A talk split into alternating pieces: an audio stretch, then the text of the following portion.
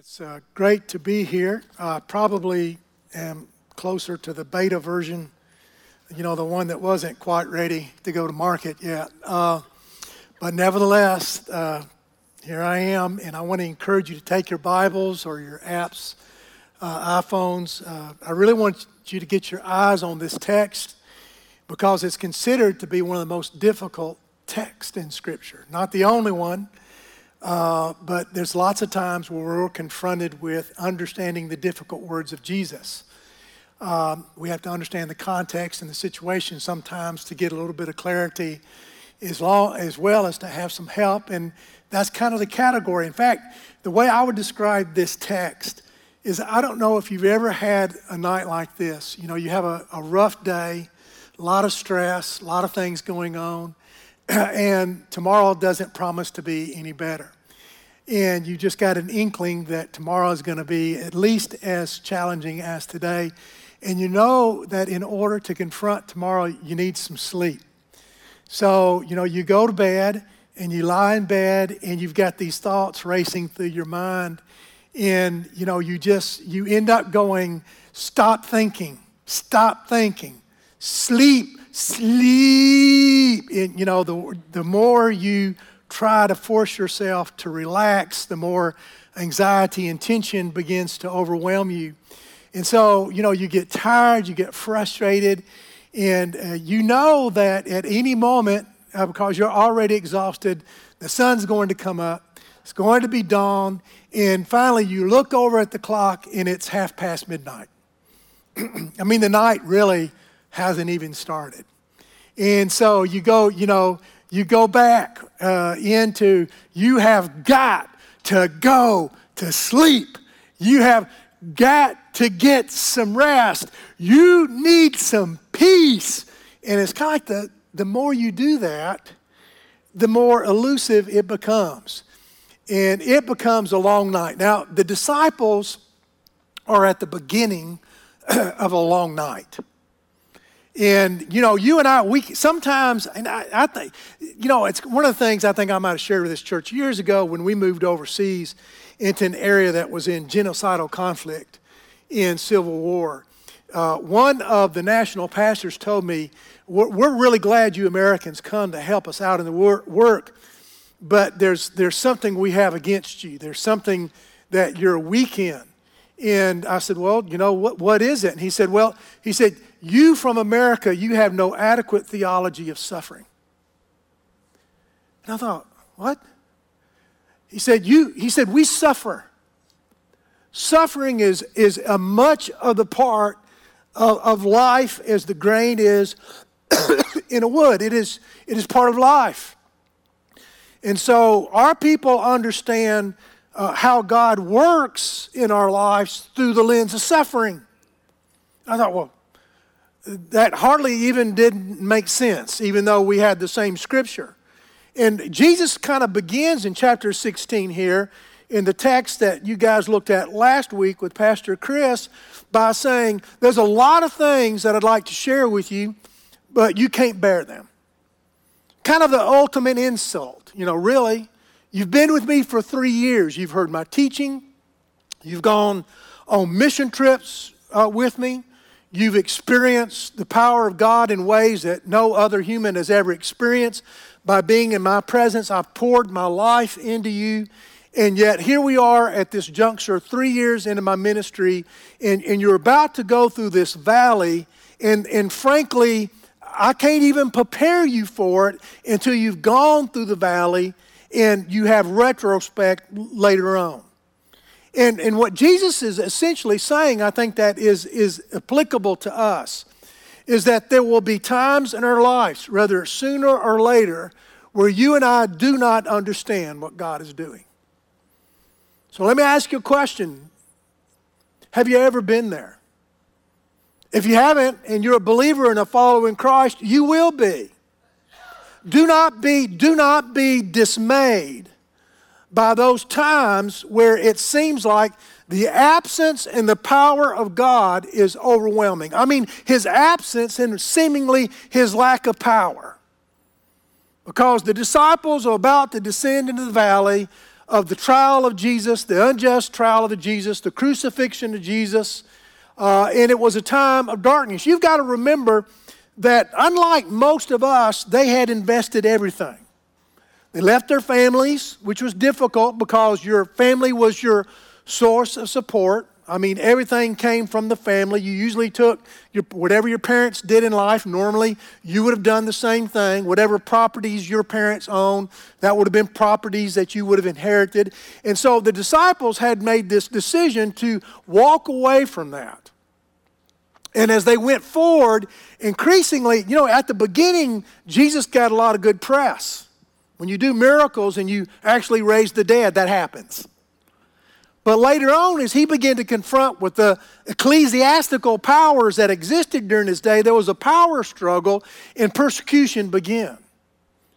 So the disciples had stayed the course. There were times when, other times in the text, in the scriptures, where Jesus had said difficult things and the disciples had had to make a decision. Do we go back to our former lives? Or do we continue in following Jesus when we don't understand what he's doing? So, this dilemma that had been, you know, had arisen from time to time, now all of a sudden is becoming dramatically real to them. I was thinking this morning uh, as we sang these songs, uh, sometimes I can really feel the songs that we sing. But essentially, if we had to kind of put this in musical terms, there will become a time that you will need to sing the song and you will feel nothing. You won't feel faith stirring. You won't feel the love of God. You won't feel the joy of God. You won't be experiencing the power of God. You will sing the songs because you believe, not but because you feel.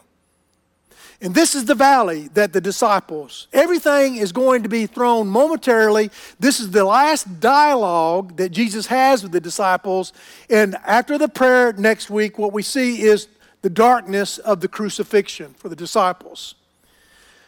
So, to begin with, I, I want to tell you that Jesus encourages us, the scripture encourages us that those times do come. Do not be dismayed when those times come. Unexplained tragedies and suffering alongside with miracles and joy are part of following Jesus. As many miracles as you'll experience, you'll experience tragedies, tragedies.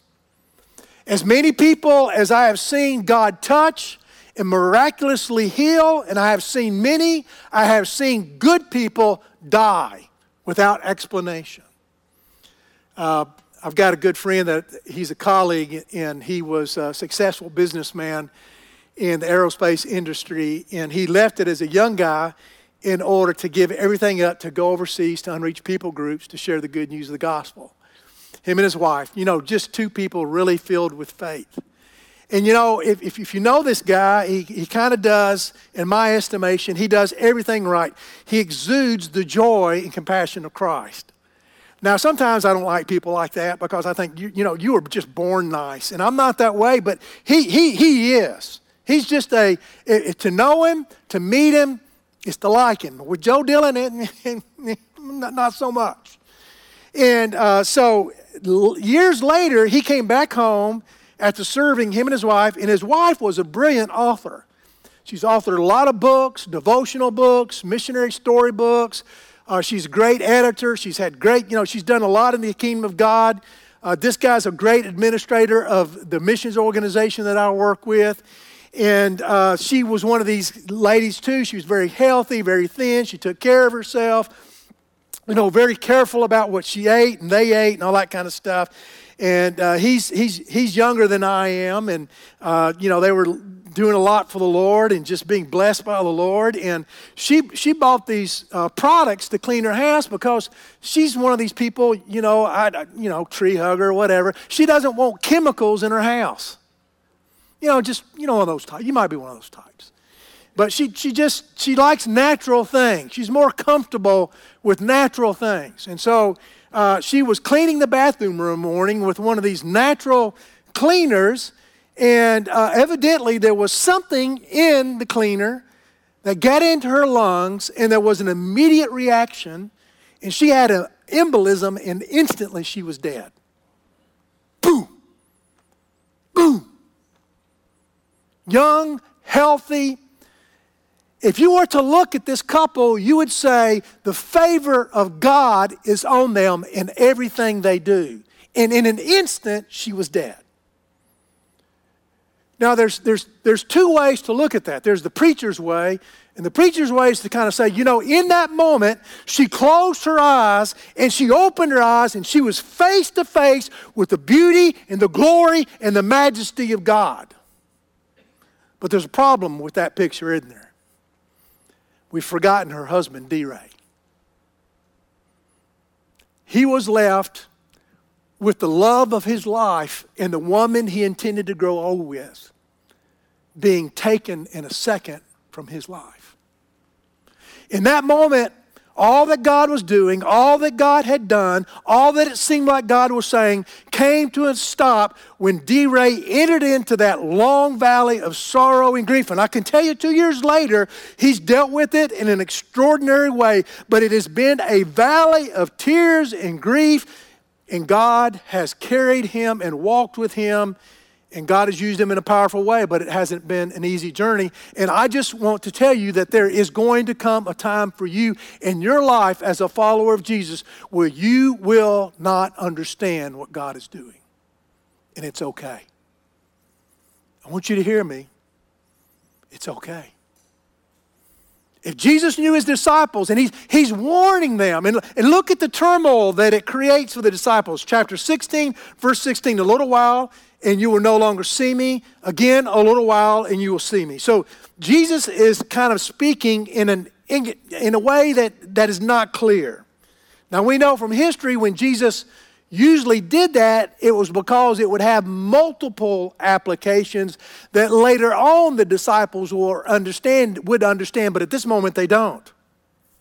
Verse 17, therefore, some of his disciples said to another, What the heck is he talking about? What, what is this that he's telling us? In a little while, you'll not see me. And again, in a little while, you'll see me. And because I'm going to the Father, and they said, What is this that he's saying? A little while. We do not know what he's talking about. I mean, they were genuinely perplexed after all this time with the words of Jesus. They could not understand what God was doing in that moment. And it's almost as if in verse 19, Jesus was setting them up because Jesus knew what they wanted to question him, and so he said to them. So Jesus knew this tension would arise. Jesus understood exactly this valley they were going into. Jesus understood the darkness that they would kind of grope through over the next few days through this experience. And so he's kind of he's kind of doing something now that doesn't make sense in the moment, but later on uh, in the rearview mirror of life in eternity it will. Jesus said Jesus knew that they wanted to question him and said to them, Are you asking one another about what I said? A little while, and you will not see me. Again, a little while, and you will see me. And all of a sudden, Jesus goes into an illustration. An illustration that I, have really grown to love. Look, if you would, look if you would. Well, let me just mention three things uh, in, regard, in regards to this. Uh, when Jesus was probably talking about this little while, which we know means this time when he would be judged and then crucified, followed by the re- resurrection, is Jesus was preparing them for the crucifixion and the resurrection.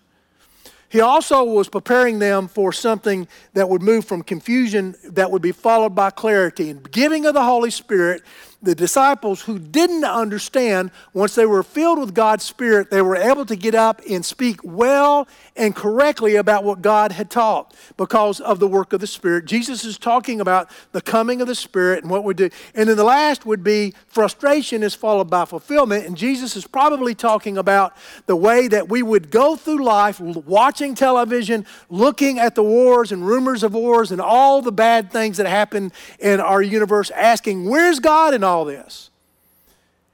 And what the Bible tells us, what the Apostle Paul tells us, is that all of creation longs for his revelation or for his return. In other words, he's telling the disciples when it seems like your world is falling apart, keep your eyes on King Jesus because he's coming back. And when he comes back, the suffering and all the dilemmas and all the violence and all the hatred will cease because the King of creation will rule over his earth. So he's giving them hope. And sometimes I know I look at the war, we've got friends, we've got personnel in India going through the coronavirus. We've got people in Myanmar. We've got people in Syria where there's genocidal bloodshed. And my heart longs for something that's better. And Jesus said, Look, just as the crucifixion was followed by the resurrection, your dilemma will be followed by the clarity of the peace that God brings when He comes to rule earth. But then He gives this illustration. Look, if you would, at verse 20. I assure you, you will weep and wail, but the world will rejoice. You will become sorrowful, but your sorrow will be turned to joy. So the Romans and the Jewish leaders of that day, they could celebrate when Jesus was crucified. And the crucifixion, you know, was the end of all things for the disciples until Sunday morning. Now, folks, part of what Jesus is saying is it may be Friday, but Sunday's coming, right? In your life today, you may be in the valley of despair. It may be Friday. You may be questioning God. We all walk through those dark souls of the night, but Jesus says Sunday eventually always comes because in the providence of God, He's good and He works things out for our good. So he goes on and he says, Look, your sorrow will turn to joy. joy. And then here's the interesting illustration. When a woman in labor, she has pain because her time has come, but when she has given birth to a child, she no longer remembers the suffering because of the joy that a person has been born into the world. So now you also have sorrow now, but I will see you again, and your hearts will rejoice, and no one will rob you of that joy. Now, isn't this an interesting illustration? The illustration of childbirth. Now, this they lived in an agrarian society. Everybody would have seen birth all the time. It would have been a common occurrence. Uh, women didn't go into the hospital. I mean, you were lucky if you lived in a community where you had a midwife who kind of kind of understood, maybe a little bit. And so, the, you know, the, essentially, you know, people would have been around in any case of childbirth. And uh, now, my dad, uh, part of the World War II generation, when my mother had me, uh, she went back into the room where the ladies had their babies, and my dad sat out in the waiting room and watched, excuse me, and watched. I leave it to Lucy or, you know, I Love Lucy or whatever the show was, and had a cup of coffee with the guys while mother was back in the back having the baby, me.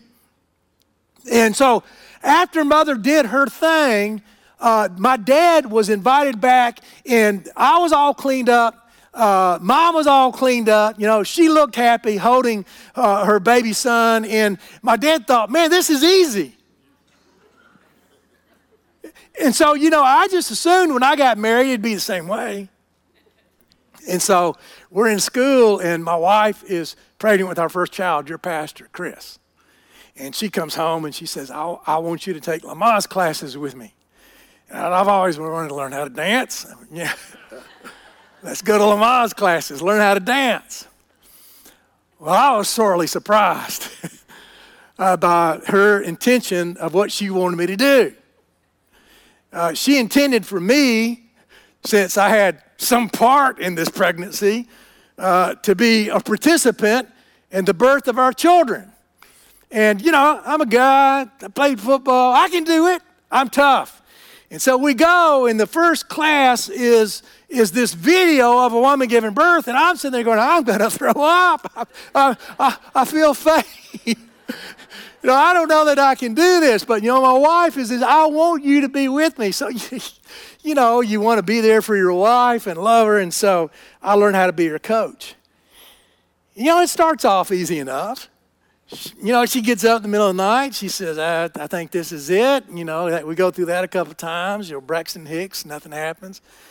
We finally end up to the hospital. You know, by that time, her back's killing her. You know, it's time. You know, you know, it's just time to have the baby and you get there and uh, we're, we're going through our stuff and you know and, and you know at first it's not a big deal. I'm in her face you know doing all the breathing stuff. You know go girl go go go. You know a few hours into it i'm thinking you know i'm kind of tired And I mean, we're not really into that place or time yet, but we get there. And first pregnancies, women know this, they tend to be longer than second and third pregnancies. And, And, you know, I'm watching this little girl that, I, man, I, I love my wife with everything that's in me. And she's little. And, and she, she's going, and I can see the pain on her face. And she's, she's made a determination for whatever reason. You know, I talk to her, I'm not going to get an epidural. I'm not going to take any pain medicine. I'm going to have this baby natural. You know, and I'm thinking, okay, that's what you want to do, you know, that, that, that's fine. I mean, I don't have any concept of it. And then all of a sudden, I'm seeing my wife, and it's like she is struggling with every ounce of her living fiber. And she's got veins bulging in her neck that I've never seen before. And she's holding my hands, and I'm thinking, she's going to break my hand, this woman is and she's blowing and we're going through this and, and I'm just absolutely exhausted and I'm praying, oh God, just let her ask for a pill.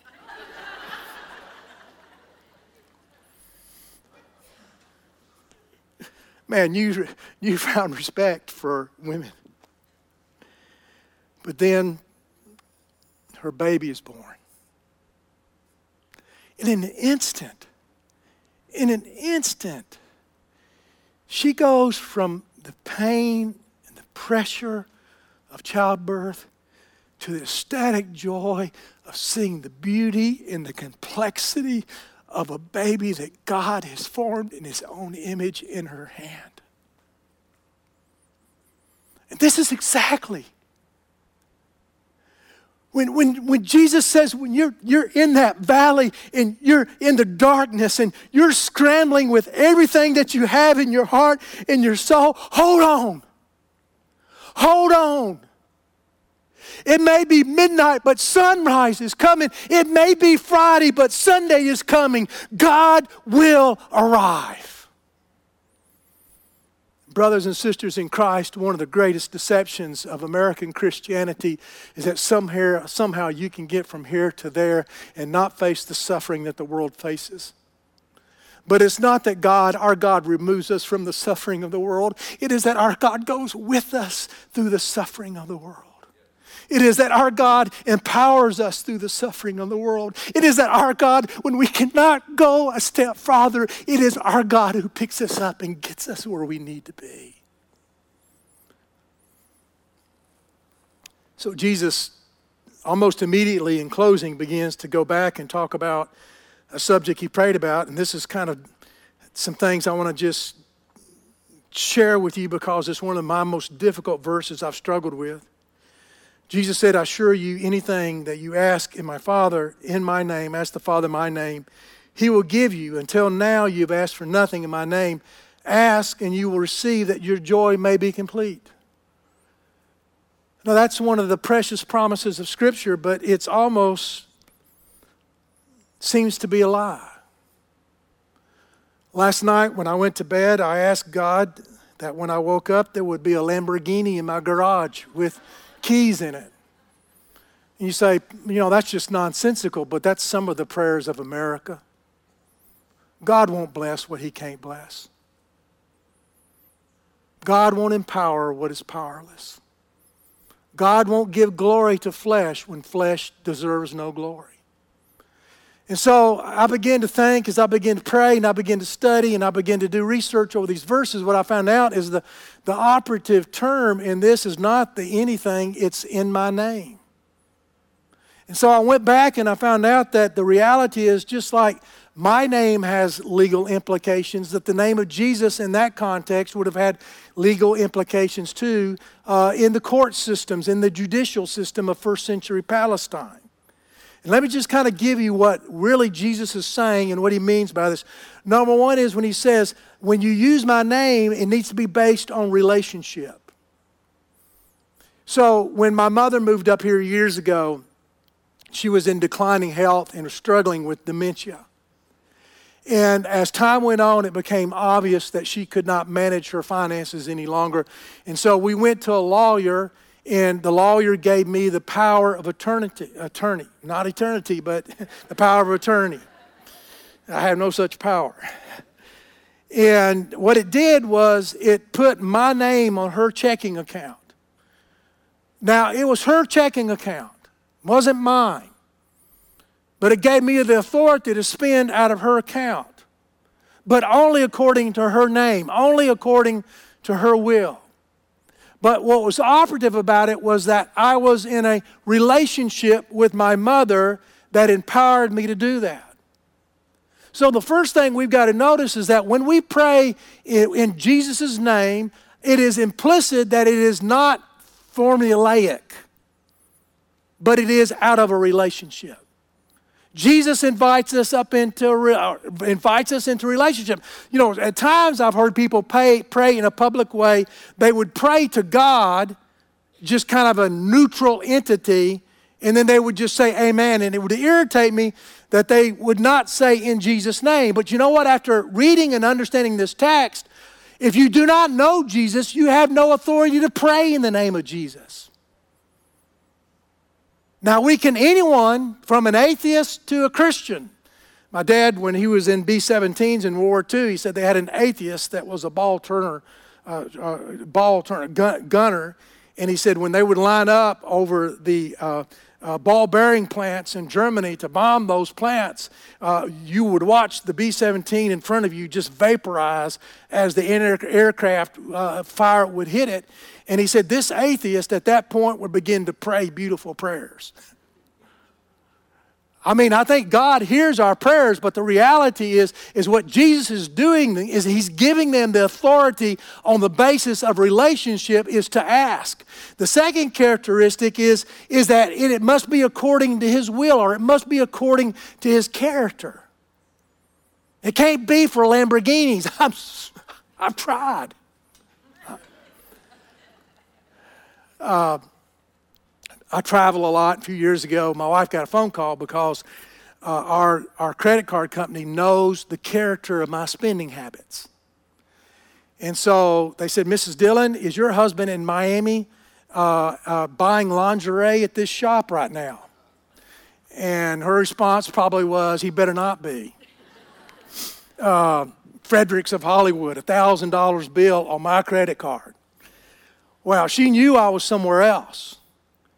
And what essentially she was able to say is, and what they knew is that's not according to his character.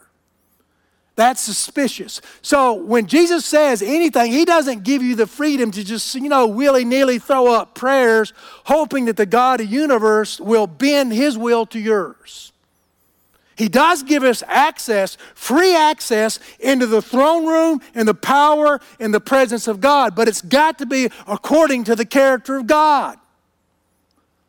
You know, when I pray, you know, like I do, you know, Chris and I, we've got Alabama roots, I'm sorry. Uh, and so we're Crimson Tide football fans, I'm sorry. Uh, and so you know, when we play somebody like Notre Dame or Clemson, I'll find myself, oh God, let us score a touchdown. In Jesus' name. And more times than not, we don't. I mean, the reality is that there's a million prayers that you and I can pray that just not are according. When, I, when somebody is my enemy, I'm mad at somebody or someone has wounded me and I want vengeance and I think, God, let that which they did to me come back on them. What God says, no, you pray, pray a blessing on that person. So when the scripture tells us to pray anything, it means praying according to the very character of what we see in the life of Jesus. And then the, the last thing in regards to prayer, before we get even in further into it, it means that, that we pray according to his bank account and not ours. You see, if I write you a check, there's a good probability that it'll bounce because I don't have much in my checking account. But in the name of Jesus, all the riches and glory and power and majesty of God has now been deposited to me and to you. We don't pray, we don't beat on our chest like the Pharisee and say, Oh God, Aren't you glad you've got me on your side? I'm not like the rest of these sinners out sitting in the auditorium this morning. That's not Christian prayer. As we go to Christ, we go in humility, in brokenness, and we confess, Father, I have no abilities, I have no power, I have no standing with the Holy God. But Jesus, Jesus, the one who was crucified and defeated death on our behalf, it is in His name I pray. You see, when the disciples went to Jesus, and said, We don't know how to pray. Jesus responded in Matthew 5 19 by saying, Our Father who art in heaven, hallowed be thy name. Thy kingdom come, thy will be done on earth as it is in heaven. Give us our, this day our daily bread and forgive us our debts as we also have forgiven our debtors. And lead us not into temptation, but deliver us from evil. Essentially, he said, pray for God's will to be done. Pray for your needs. Pray for forgiveness and pray for the ability to forgive and pray for the protection from the enemy that stalks your soul. Prayer should be a priority for every Christian, and I'm afraid to say in our generation because of our prosperity and all the things that have divorced us from our need of God that we don't understand that the early Jesus prayed himself, the early church prayed. It was the only resource that the church had. It is our means to speak to God about the needs that we have every day. It is our means to ask for protection from the enemy. And it is our means to exchange the fears and anxieties that keep us awake at night with that peace that God promises to his children. It is the means by which the Spirit of God gives us time, gives us direction in times of confusion. And it is at its basis a conversation with the God who created you and loves you. And Jesus says, Come freely into my presence. Then the last part of this text I want you to look at, beginning at verse 25, we'll real quickly go through this. I've spoken these things to you in figures of speech. A time is coming when I will no longer speak to you in figures, but I will tell you plainly about the Father. I think he's probably speaking about the work of the Spirit of God and the Word of God, which you and I have today, as well as that time when he'll come in the future. In that day, you'll ask in my name. I am not telling you that I make request to the Father on your behalf, for the Father himself loves you because you have loved me and have believed that I've come from God. I came from the Father and have come into the world, and again I am leaving the world and going to the Father. And I want you to see, I want you to see the self-confident response of the disciples in verse 29. Ah! Now we got this, Jesus. Now we understand. His disciples said, Now you're speaking plainly and not using any figurative language. Now we know that you know everything and don't need anyone to question you. By this, we believe that you came from God. All of a sudden, they go from confusion to claiming the mantle of Jesus, we've got this. We understand this. Everything there is to know about the mysteries of God and your words, we now got it. I don't need to be taught anymore. I can go and be a teacher. Now, I love the response of Jesus. Jesus kind of looks at him and goes, Really? Really? Look at verse 31. Jesus responded to them, Do you now believe?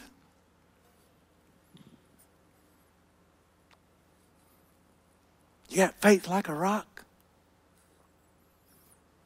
Bring the tidal waves of life. I am the wind. I've got this. I, I, I, I am steady as a rock. Jesus never perpetuates the foolish arrogance that's found in human hearts. Jesus never taught us to be self reliant. Jesus never teaches us to be self confident. Look at this passage.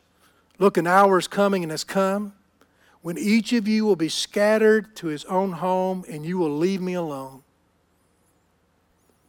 You think you're bold in your faith, but there's a day coming, there's a moment coming when you all are going to turn and you're going to run and you're going to lock yourself in your inner bedroom and you are going to be scared to death because you cannot handle the darkness.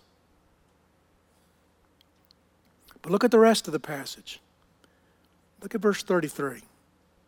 I have told you these things so that in me you may have peace. You will have suffering in this world, but be courageous. I have conquered the world. You know, self confidence isn't necessarily a bad thing until it becomes arrogance. You know, I'm pretty self confident that I can change the tire on a car. You know, Chris told you the story a couple of weeks ago about how he came home all pumped up from college with muscles and and uh, he couldn't get the bolts off his car and his and his his 45 year old I think he called me noodle arms. Father took the tool out of his hand and got the tire off. You know, we in our generation they taught us about something called leverage, but anyway.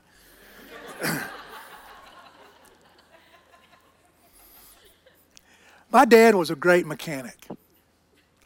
Uh, you know, I remember him telling stories about, you know, the, the anti-aircraft fire coming through and taking coat hangers and tying, you know, tying the plane back together, you know, trying to understand what was going on. You know, that generation we can't even understand what they went through. But he was a great mechanic.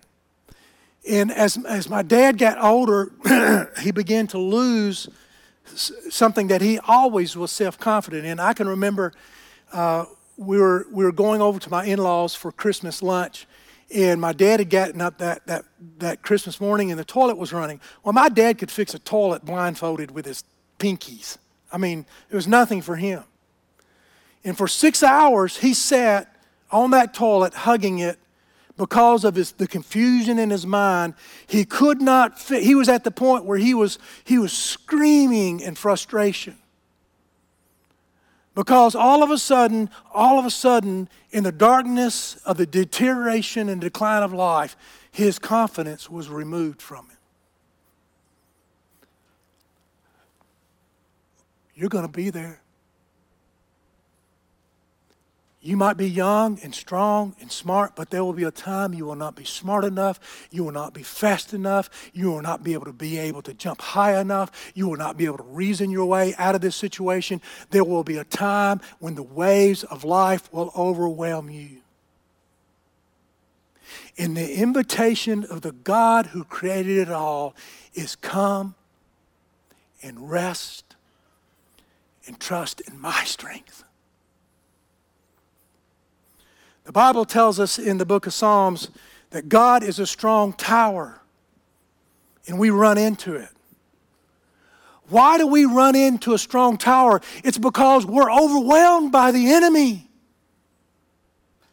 Being overwhelmed by the waves and darkness of life is not an indication of God's punishment on you. It is not an indication that you have lost your faith. It is an indication that, like no other time in life, you must reach out to the God who can when you aren't able.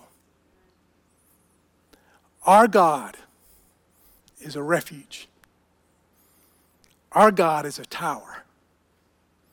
Our God is mighty in our weakness. He understands when there's nothing but confusion and darkness and anxiety in our hearts. And through the relationship of the crucified Son of God and the power of His resurrection, He has now given you and I the victory to overcome the darkness that stalks humanity. Praise God. Praise the name of Jesus Christ who makes all the difference in life. Brothers and sisters in Christ, be not be dismayed. Times will come where you will not understand. But your God will get you home your God will get you home. Let's pray. Father, according to your glory, according to your compassion, according to your mercy, I pray for my brothers and sisters. Some who have been there, some who are there, and some who have no clue about what is yet to come. Help them relinquish the hope of self sufficiency. Help them to give up self sufficiency for the all sufficiency of God.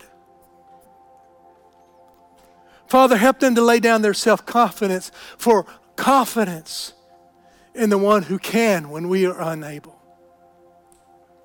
Father, as the winds rise and the darkness grows, Father, give them the peace that transcends the storm.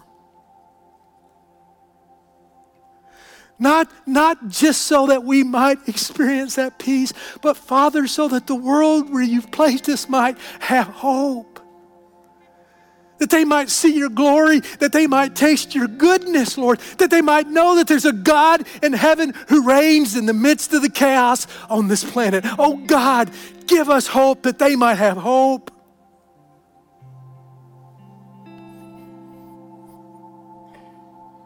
In our pain and suffering, we lift our hands and we worship. Because it's with our hands and our hearts outstretched that you rescue us. And Lord God, my Christ and my Lord and my Savior, we are in desperate need of rescue. In the beautiful, matchless, glorious name of the crucified shepherd, the God who rose from the dead, we place our hope in you. In Jesus' name, amen.